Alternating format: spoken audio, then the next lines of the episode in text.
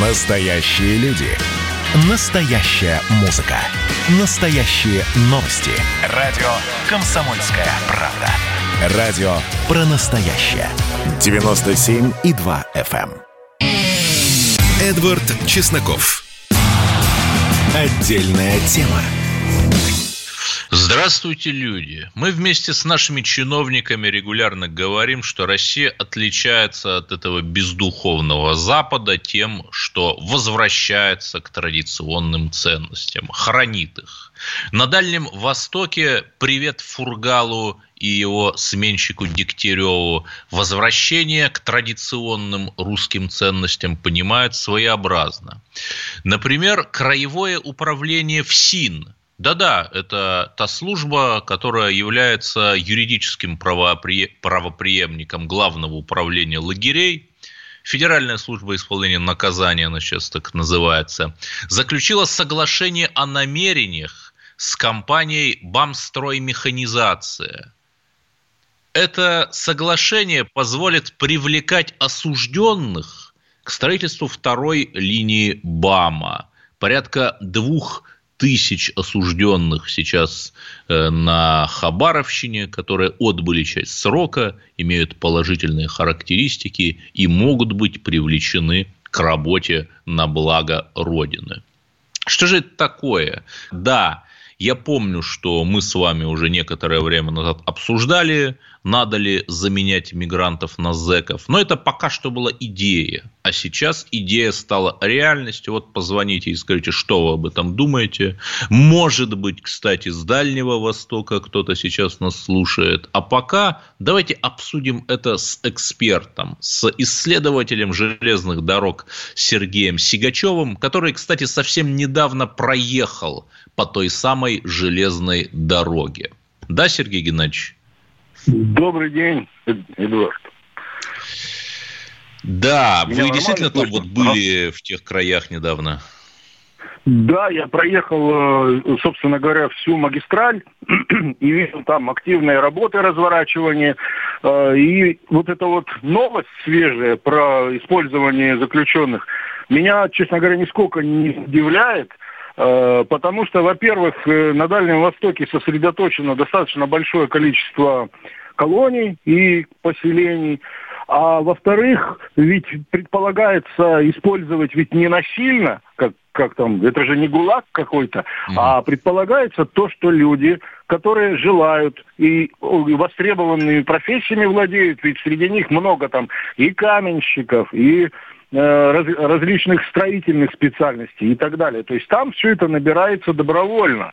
И я, честно говоря, какой-то такой вот... Ой, ну, Сергей Геннадьевич, вы извините, что я вас перебиваю, но мы же знаем, что и колхоз дело добровольное, и как э, все эти добровольно-принудительные подряды, как в фильме про Шурика, и в лучшем случае, если так.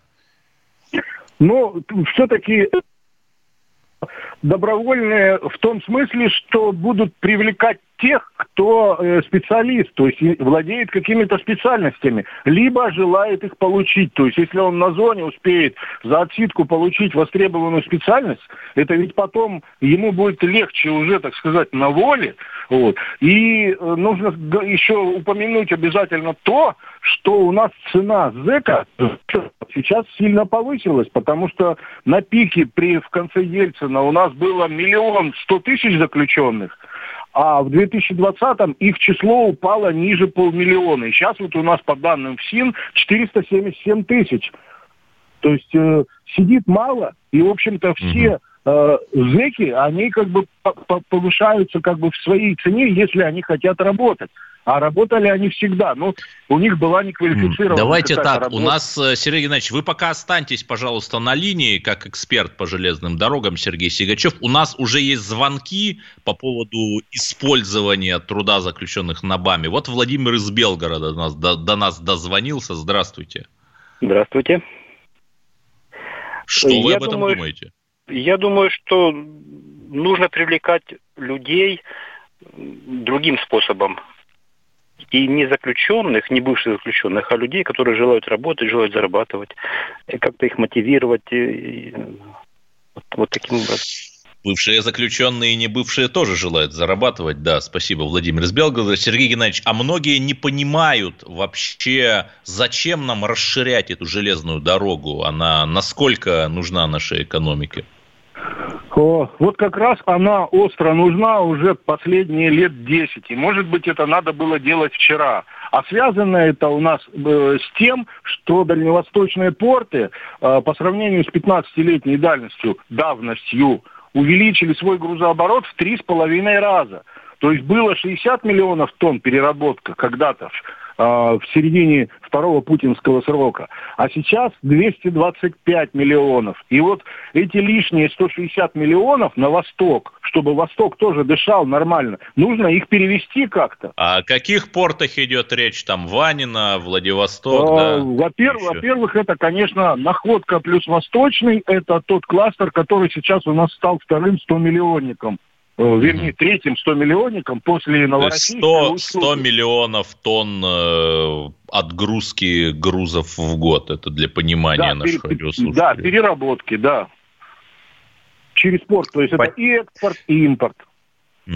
Понятно. То есть, э, иначе, я правильно понимаю, что если мы не проложим вот эти вторые пути на БАМе, то, получается, мы не сможем нарастить наш экспорт и получить новое валютное поступление в бюджет. И, и мы не сможем вдыхать нормальную экономическую жизнь в Дальний Восток, потому что порты и вокруг них там концентрируется жизнь.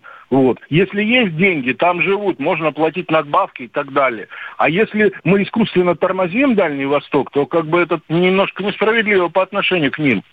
У нас очень много звонков. Тема явно волнует наших радиослушателей. Есть ли возможность вывести еще кого-то сейчас в эфир? Да, у нас сейчас э, есть звонки 8 800 200 ровно 9702. Согласны ли вы с тем, что надо привлекать заключенных для строительства второго пути на БАМе? И Сергей Сигачев, эксперт по железным дорогам, историк Транссиба у нас на линии. Сергей Геннадьевич, скажите, но э, вообще насколько это исторически характерно? Например, насколько я знаю, на Транссибе заключенные работали, но в небольшом количестве. Но они работали, во-первых, и в царское время. Э, если все 20 лет строительства э, считать, то где-то привлечено было порядка э, 200 тысяч. Это не маленькое число, это при царе. Вот. А потом при э, Советском Союзе до войны привлекали, был Бамлак. И после войны, естественно, заключенные строили линию на Ванина, на Ванинский порт. Так, у нас и, остается мало времени, но я прошу прощения, у нас есть звонок, да, вы в эфире. Лев Николаевич, Нижний Новгород. Здравствуйте, добрый вечер, Эдвард. Только выслушайте да. меня. При бам, на БАМе, БАМ был начат был до войны еще, но брошен. Во время войны его бросили.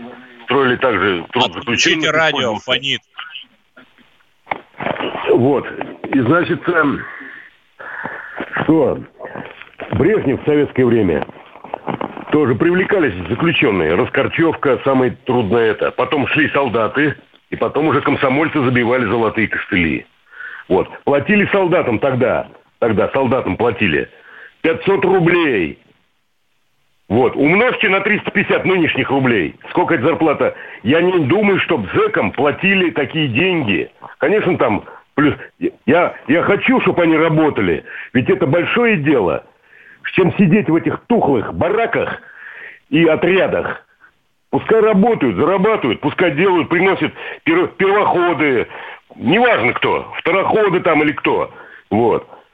Но должно быть все прозрачно. А система гуиновская, гула...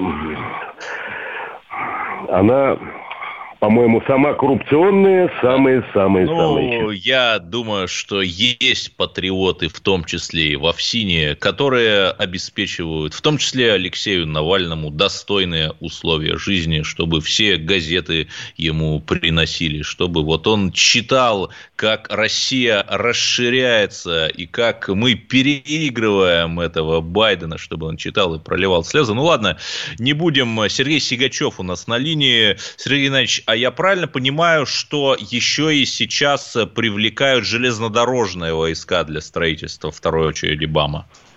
Да, конечно, по решению еще объявлял Шойгу Сергей Кузугетович еще в марте, что да, железнодорожные батальоны развернуты из, из двух э, пунктов дислокации убыли туда, там их торжественно встречали. Они уже работают там, военные железнодорожники. Понял вас. Ну, то есть, в целом вы оцениваете все это позитивно, и это лучше, чем не строить БАМ вообще, да? Я считаю, да. И что зэки действительно, чем в тухлых бараках сидеть, то пусть, э, передавая их часть, э, строит по своей специальности и получает деньги, выйдет на волю, еще и получит приличную сумму, чем плохо. Угу. Хорошо. А всем. вообще очень многие вот либералы лет еще 20 назад говорили, что глупая советская власть тратила огромные деньги, чтобы прокладывать по дикой Сибири этот БАМ. Вот э, сейчас это все немного по-другому смотрится, да?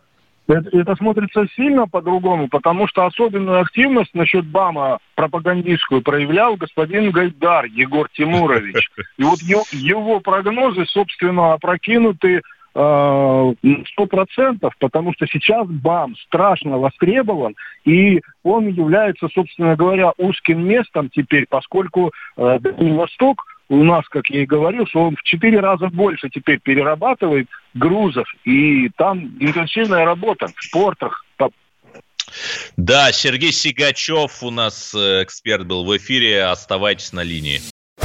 Значит, я самый первый вакцинировался, поэтому меня спрашивают.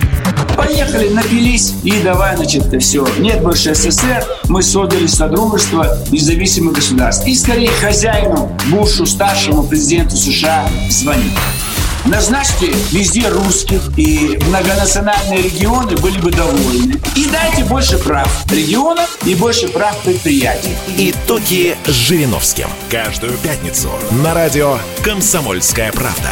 Владимир Вольфович клеймит злодеев – с оптимизмом смотрит в будущее и общается со слушателями. 9 часов вечера по московскому времени. Я все могу сделать. Запросто наведу порядок. Эдвард Чесноков. Отдельная тема.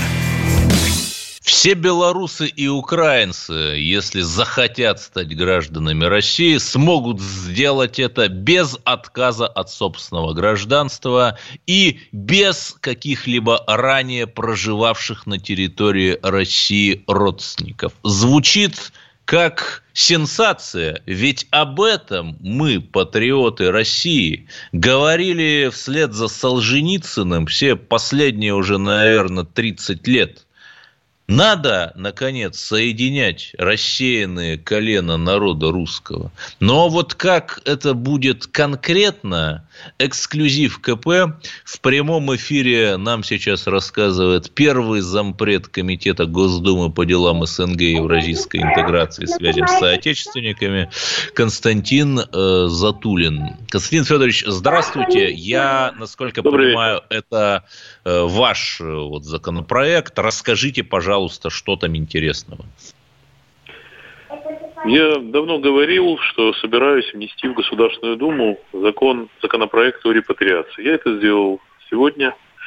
Направил председателю Государственной Думы законопроект, который уже получил свой порядковый номер э, в числе других э, внесенных законопроектов. В соответствии с этим законопроектом, во-первых, мы хотим узаконить понятие репатриации, то есть возвращение на родину, или точнее возвращение в Отечество э, наших соотечественников, которые того пожелают, э, с минимумом э, всяких проволочек и с минимумом всяких бюрократических барьеров для этого.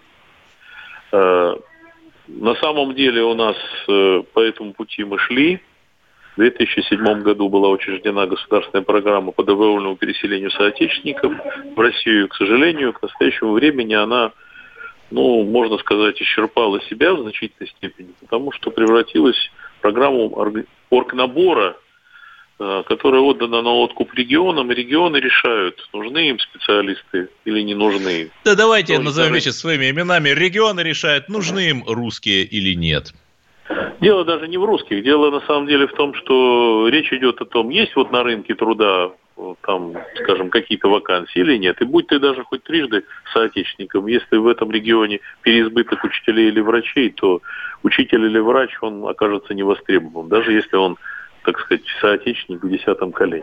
Скажите, Поэтому... а вот по вашему, я прошу прощения, а вот да. по вашему законопроекту сам механизм будет облегчен? То есть можно ли будет там, условно ну, говоря, через услуги? Сам механизм, если мой законопроект будет принят, а я хотел бы здесь, чтобы не порождать ложных ожиданий, да, да. вроде встречи там Путина с Байденом, сказать, что, конечно, этот законопроект э, не будет рассмотрен действующей Государственной Думой хотя бы по той причине, что на следующей неделе ее последнее пленарное заседание. А законопроект принимается, как водится, в трех частях. В трех, вернее, чтениях. Поэтому это законопроект, который, я надеюсь, рассмотрит будущая Государственная Дума. За это время как раз возможно провести все необходимые дискуссии по поводу того, надо или не надо, и кто к этому готов, кто нет. Что касается э, того механизма, который я предлагаю, он состоит в том, что соотечественник, если он соотечественник, подает э, соответствующие документы на репатриацию. Если он находится в России, значит, в органы внутренних дел, которые у нас занимаются миграцией. Если он находится за рубежом, то в этом случае в наше диппредставительство, посольство или консульство. И после того, как эти документы он отдает, и с ним проводит собеседование, чтобы понять, знает он русский язык или нет, после этого он получает вид на жительство в России, без всякого разрешения на временное проживание, которое у нас угу. сейчас является нормой. И э, в течение года он, э, живя в России, пользуясь всеми возможностями здесь, трудоустройства, работы и так далее, работает и решает для себя, собирается ли он, например, э, требовать для себя гражданство. Или Но еще раз, это пока что модель, которую вы описываете по вашему законопроекту. Вот это важно. Да. Да, так вот, э, он э, через год обращается э, за гражданством Российской Федерации, уже находясь в России, имея вид на жительство, и получает его без всяких на то проволочек. При этом краеугольный вопрос, а кто есть те, кто могут иметь право на такую репатриацию? Значит, прежде всего, конечно, исключительно это соотечественники, они вообще любые иностранцы. Хочу обратить внимание, что мы пошли навстречу иностранцам в России, например, приняв в прошлом году по предложению правительства закон, по которому мы не требуем теперь от иностранцев, проживающих в России, э, если они добропорядочные иностранцы, не замешаны там в каких-либо преступлениях, мы не требуем от них при обращении за гражданством России выхода из гражданства своих государств. То есть Таким образом, люди получают второе гражданство российское, ну, мы его рассматриваем как основное, а они продолжают иметь свое. Но это на всех иностранцев распространяется, не только на соотечественников. Я же в своем законе выделяю соотечественников.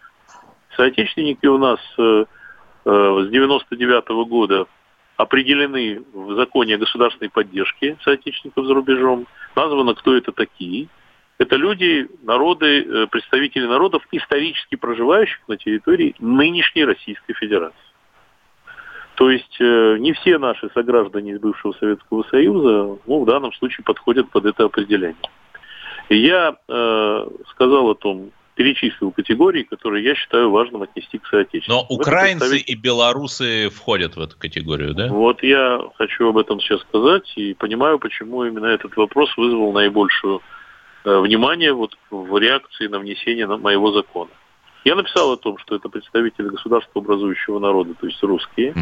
Государство образующим он стал теперь после да, поправок в Конституцию. Значит, э, это представители, конечно, нации народности России, которые имеют свои национально-территориальные образования на территории России. Это коренные малочисленные раю, народы России, которые у нас перечислены в едином перечне таких народов. Есть такой документ. Это, вся, это э, другие народы, как сказано у меня, исторически проживающие на территории России, но я особо выделил украинцев и белорусов, э, которые э, культурой и родством связаны с государствообразующим русским народом. Почему я э, особо их выделил? Потому что по факту да. на сегодняшний день, когда, например, решается вопрос, можете ли вы претендовать на там, программу добровольного переселения, переселения в Россию. Можете ли вы претендовать на статус носителя русского языка? Это все облегчающие получение гражданства статусы. Хорошо, а, я прошу прощения, да, а какие нет, документы? Я закончу, я закончу, а, я закончу. э, значит, то в этом случае говорят, вы должны представить свидетельство, что вы или ваши родственники по прямой восходящей линии жили на территории нынешней Российской Федерации. То есть ваши папа, мама, если не вы сам, там, дедушка, бабушка, проживали на территории России. Вот украинцы и белорусы далеко не все, как мы понимаем, проживали на территории России. Более того, граждане там, скажем, э, в Донецке, в Луганске, это тоже не территория нынешней Российской Федерации, во всяком случае, до сих пор. Поэтому то, что я пишу про украинцев и белорусов, дает возможность, вне зависимости от того, проживали они на территории нынешней Российской Федерации, они или их предки, претендовать им на репатриацию, если они сами считают себя российскими соотечественниками. Вот в чем новация. Хорошо, есть вот один конкретный кейс, есть да. Э, великий, без шуток, великий русский писатель Владимир Лорченков, который написал свыше 10 романов, изданных э, на многих языках мира. Он сам родом э, из Кишинева, из Молдавии, сейчас вот живет в Канаде. Если он и его предки родились в Молдавии, при том, что он сам русский писатель, пишет на русском языке, то вот он может претендовать на э, вот это вот вид на жительство или нет? Он русский или нет? Нет, ну, конечно, он русский, по-русски говорит. Ну, я пишет по что представители государства образующего русского народа, там записано это в законе. А как можно доказать, что вот человек русский, там, показать метрику, где записана национальность советская или как? Конечно, это именно таким образом и происходит. Э, то есть, конечно, это все должно быть уточнено в дополнительных э, случаях принятия этого закона. Ну, подзаконных актах. Подзаконных актах уточнено таким образом. Но э, само по себе, на мой взгляд, важно, что мы выделяем все-таки не только в рамочном законе о государственной политике, который принят в 1999 году, но и в реально действующих документах категорию соотечественников. Они у нас сегодня, к сожалению, недостаточно выделены и недостаточно поощряются, несмотря на все слова их поддержки. Но с прошлого года обязанность поддерживать соотечественник – это конституционная норма в Российской Федерации. Между прочим, я внес эту поправку в Конституцию.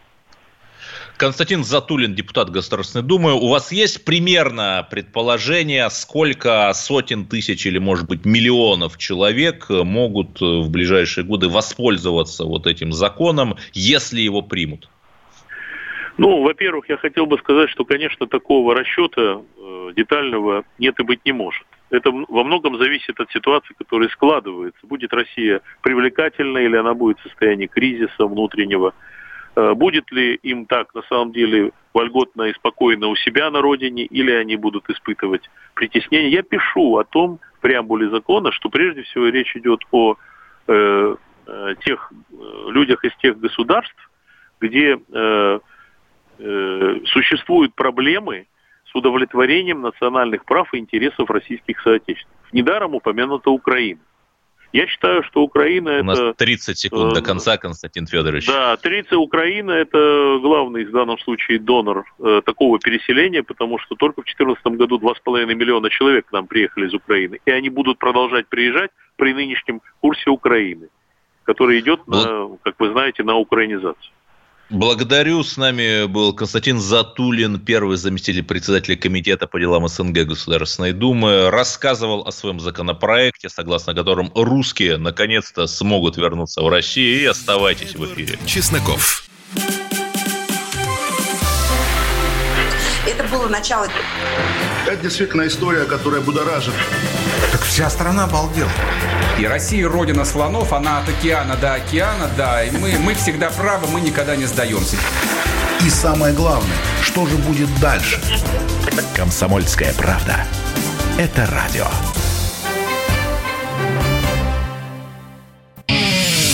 Эдвард Чесноков. Отдельная тема. Поговорим о межнациональной гармонии в многонациональной России. В Самаре в одной из школ, если конкретно в школе номер 174, один ученик избил другого. И, в общем, это было бы наверное, не очень интересно для нашего эфира. Я думаю, что что-то такое регулярно происходит.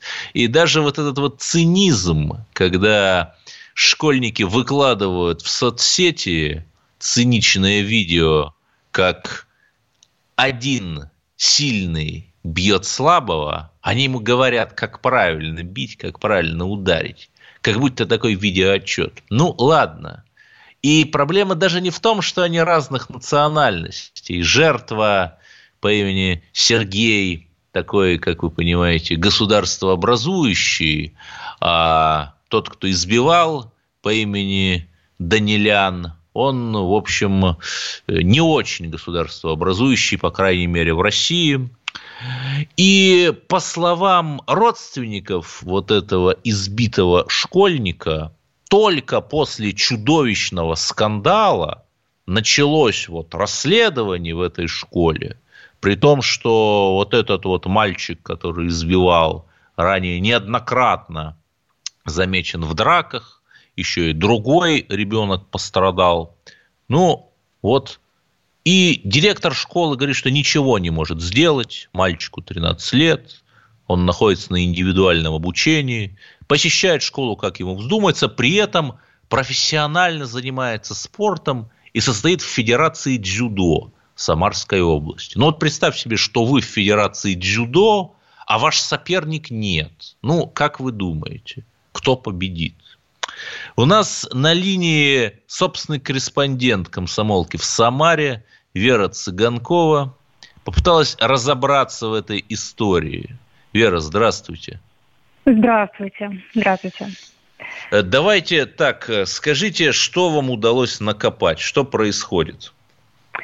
А, ну, что удалось накопать? Удалось пообщаться нам с мамой пострадавшего мальчика. 28 апреля это все произошло, как вы уже сказали, долго все это дело длилось, пока она не написала пост, не привлекла внимания, и тогда ну, ей уже результат экспертизы. Да, да, да. Угу. Вот только тогда все это закрутилось. А плюс нам удалось пообщаться еще и с тренером а, Даниляна, который, э, естественно, выступает э, как защитник. Э, он объясняет, что мальчик не конфликтный, когда он приходил на занятия, занимается он четвертый год уже, сдал на зеленый пояс под дзюдо.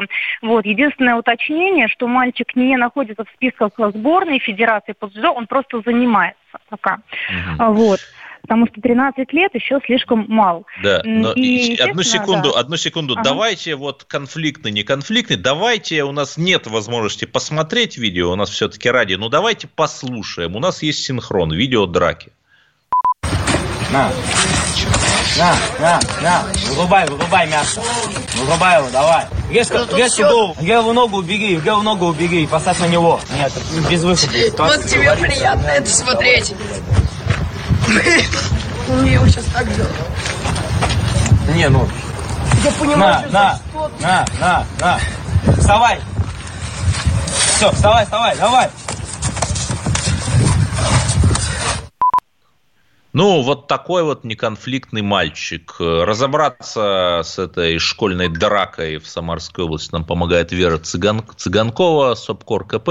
Скажите, Вера, а вот эта школа номер 174, она какая? Обычная или какая-то элитная в Самаре? Нет, это обычная школа, но она находится в достаточно неплохом районе. Угу. А, то есть э, обычного вокруг нее никаких вот таких конфликтов или как обычные дети, например, из неблагополучных районов, чтобы там учились, такого нет.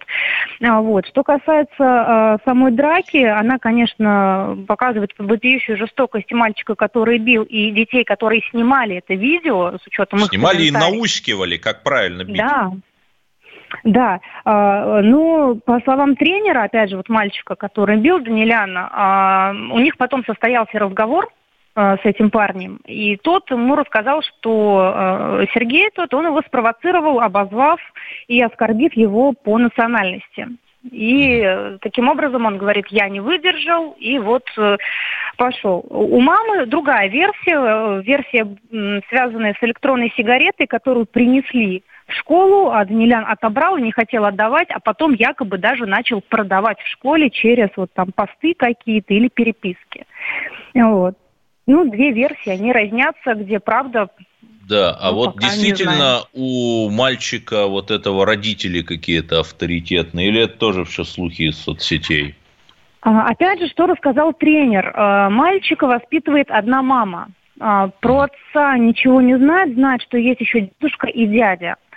Когда речь шла о том, что есть кому заступиться и э, оставить человека безнаказанным, то мама говорила, что есть как бы дядя в, в высоких э, чинах областных властей. Но это тоже только слова, и, ну, может быть, и многие могут сказать об этом. Ну да, дядя, например, там дворником работает э, в мэрии, ну, высокий чин, да, не спорим. Да, да. Вот, это вот то, что нам э, удалось узнать. Естественно, каждый заступается за своего. А, директор, единственное, что пыталась замять конфликт. И в этой ситуации, как говорила мама а, вот пострадавшего мальчика, за 2-3 недели до этого тоже был конфликт. И тоже пытались замять, заявление все-таки забрали. Да, Понятно. Ну и я правильно понимаю, что сейчас вот э, э проходит проверка по избиению вот этого мальчика. Да, конечно, проводится проверка. Более того, э, на вторник, э, на следующей неделе назначена комиссия, чтобы определить, ставить ли его на учет или нет. Благодарю. С нами была Вера Цыганкова, собственный корреспондент «Комсомольской правды» по Самарской области. Мы обсуждали вопиющий случай, когда одного мальчика местный человек молодой, сверстник его, ходивший тоже в занимавшийся спортом на дзюдо, избил. Ну, дополнительную соль этому придают то, что мальчик одной национальности, а его жертва другой. Ну, вот такая вот кипучая многонациональная жизнь. Да, э, нам у нас есть звонок. Сарик из Краснодара. Здравствуйте. Алло, здравствуйте. Да. Я хотел сказать по поводу вот ваших э, вообще речей. Вот смотрите, вот вы говорите, э, Данилян избил там Сергей. А вот если бы Петров избил бы Иванова, вам же это никогда не интересно. Вы же это никогда не будете говорить, если там Иванов избил Петрова. Кому это не надо? А вот эти вот моментами вы только-только разделяете всех. Понимаете, нам нельзя разделяться. Вы уничтожаете Россию этими движениями. Понимаете, дорогой Сарик, я... В смысле, вот смотрите, я... я армянин, я извиняюсь, я армянин, да. всю жизнь живу в России. Я чем-то хуже государства образующего. Нет, абсолютно такой... ничем. А, абсолютно нет. И если я изобью Петрова, это не значит, что я его избил как армянин. Я его избил как гражданин России. Нет, понимаете, Сарик, я вам расскажу вот конкретную историю. Когда э, Мирзоев случайно убил Агафонова, Мирзоеву дали два года. Когда при абсолютно такой же ситуации, только в другом городе, в Иваново, тоже какая-то странная драка в ночном клубе, я не говорю, кто прав, кто виноват, э, гру, грудистов случайно э, убил, не, э, случайно убил азербайджанца, ему дали 8 лет. Понимаете, два года или восемь лет. Я лишь просто выступаю за социальную справедливость, чтобы у нас законы работали для всех, чтобы не было э, более равных и менее равных. Понимаете, вот и все. Вот и все. И я, да, и я ровно так же, как вы, э, считаю, что не нужно нам разделяться по национальному признаку. Не нужно. И мы все патриоты России. И я рад, что Сарик позвонил. Он правильные вещи сказал. Я надеюсь, он нас еще слушает. Но, понимаете, когда... Причем армяне, кстати, они одни из наиболее лояльных русской государственнической идеи э, жителей э, России. Мы это очень ценим. Но когда прошлой осенью нашу вертушку откуда-то из Нахичевани сбили, до сих пор ни расследования нет, непонятно кто, что. И в этот же самый день в Санкт-Петербурге представители одной из диаспор, я специально не говорю какой это, чтобы не разжигать, устроили пробеги с национальными флагами, так, как будто бы они это праздновали. А от авторитетных лиц из этой диаспоры мы не услышали осуждения, да? Так скажите мне, кто же разжигает? Кто же подрывает национальное единство? Эдвард Чесноков, который говорит, что вот давайте, чтобы закон работал и был для всех и за социальную справедливость, или вот эти уважаемые представители землячества? Ну, кстати, регулярно я говорю, когда подобные истории случаются, но без национальной подоплеки. Вот мы с Кашиным там в Новосибирске э, школьников избили, мы об этом говорили. У нас есть еще один звонок из Москвы, да, пожалуйста, только коротко, 30, 30 секунд, Татьяна.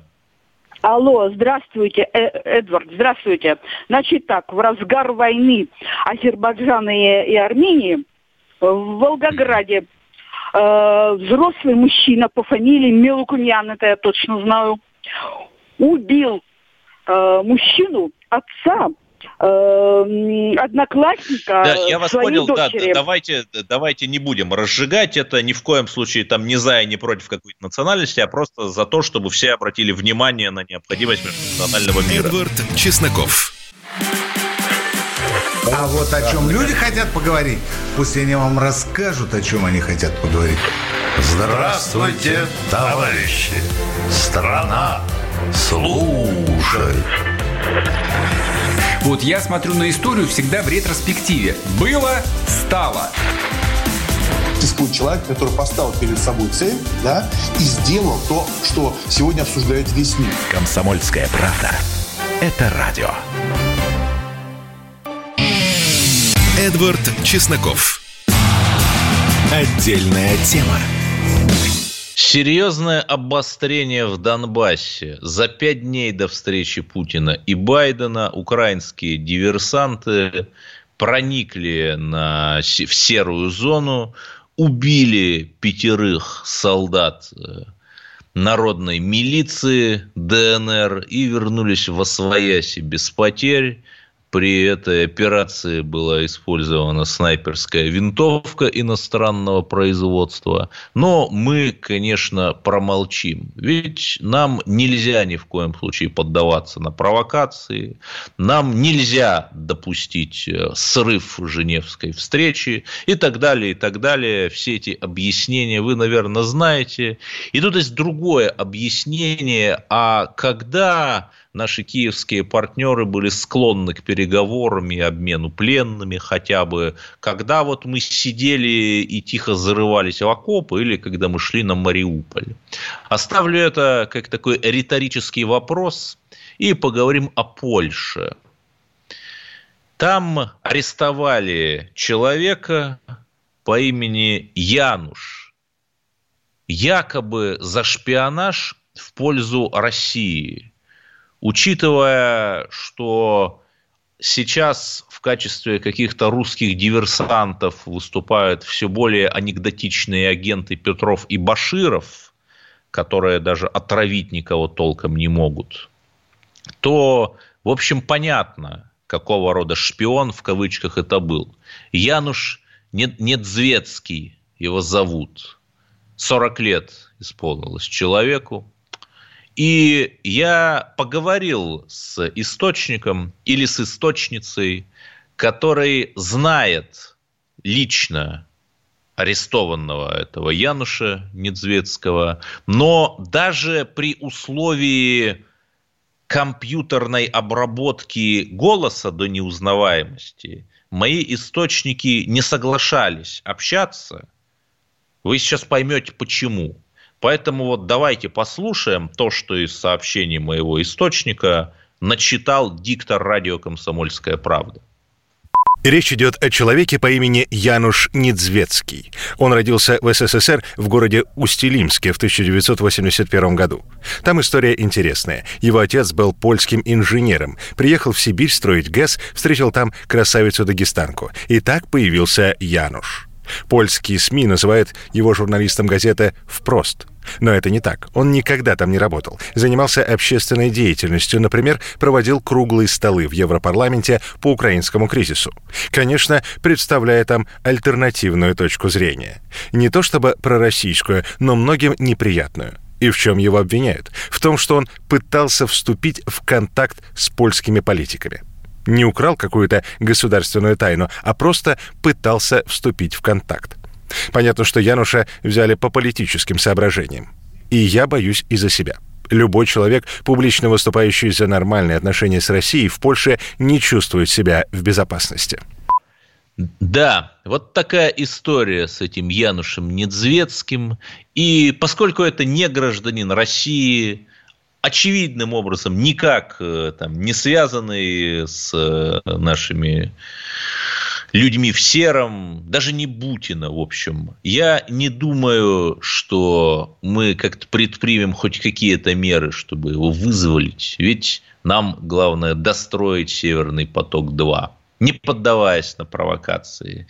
И я бы предложил, например, действовать как Игорь Иванович Стрелков. Ну, когда он еще в 2014 году был не грустным Стрелковым, а Стрелковым здорового человека, пополнить обменный фонд, например, если вы понимаете, о чем я, чтобы когда они сажали в клетку нашу птичку – мы бы сажали в клетку их птичку. Они понимают только язык силы. И опять я говорю, чтобы это осталось где-то в инфосфере. У нас же есть многочисленные проекты. Там у Арти есть проект «Своих не бросаем».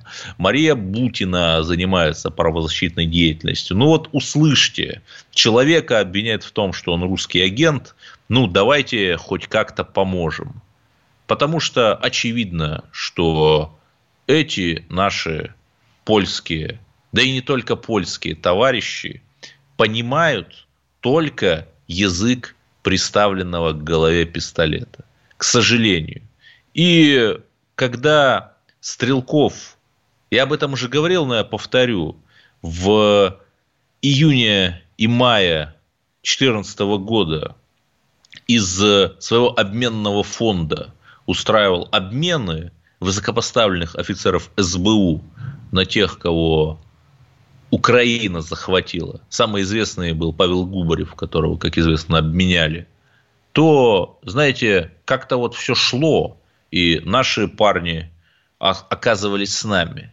Они должны быть с нами, и они не должны чувствовать себя брошенными. Еще одна занятная история. Портал Daily Storm, который уж ну, никак нельзя назвать каким-то националистическим, написал, что за последнюю неделю, то есть с начала июня, было по меньшей мере три массовых драки с участием цыган. То есть это, еще раз, не какие-то злобные русские националисты, фашисты и так далее, а одни цыгане устраивали массовые драки с другими. Например, на свадьбе, э, цыганской свадьбе, табор невесты подрался с табором жениха. Это была массовая драка в селе Лебяжье Ульяновской области. Возбуждено уголовное дело, кстати, по статье о хулиганстве. Причины произошедшего полиция пока не установила. Ну, и пока, в общем, неясно, обвинили ли в драке одного табора с другим табором э, русских, но я думаю, что до этого дойдет, потому что если вы посмотрите, что говорят, вот э, есть такой Игорь Минтусов, достаточно известный человек, написал колонку для телеграм-канала «Кремлевский безбашенник» о том, что 4 июня, то есть так считаем дни, он 10 июня написал о том, что было 4 июня, что Петр Толстой, вице-спикер Госдумы, посмел назвать себя не российским, а русским. При этом, когда, например, актер Михаил Ефремов, наш любимый, говорит, я никогда себя русским не считал, по отцу я мордва, по маминой линии чуваш, то ведь это другое. Это хороший, это правильный национализм. А вот когда человек по фамилии Толстой называет себя русским, это ужасный фашизм. Вот за это, господа либералы, мы вас не любим. За ваше зашкаливающее адовое лицемерие. Но, в общем, эта неделя подошла к концу. Следующая неделя будет лучше. И самое главное, завтра День России. Праздник, который после русской весны мы встречаем с гордостью. Эдвард Чесноков. Отдельная тема.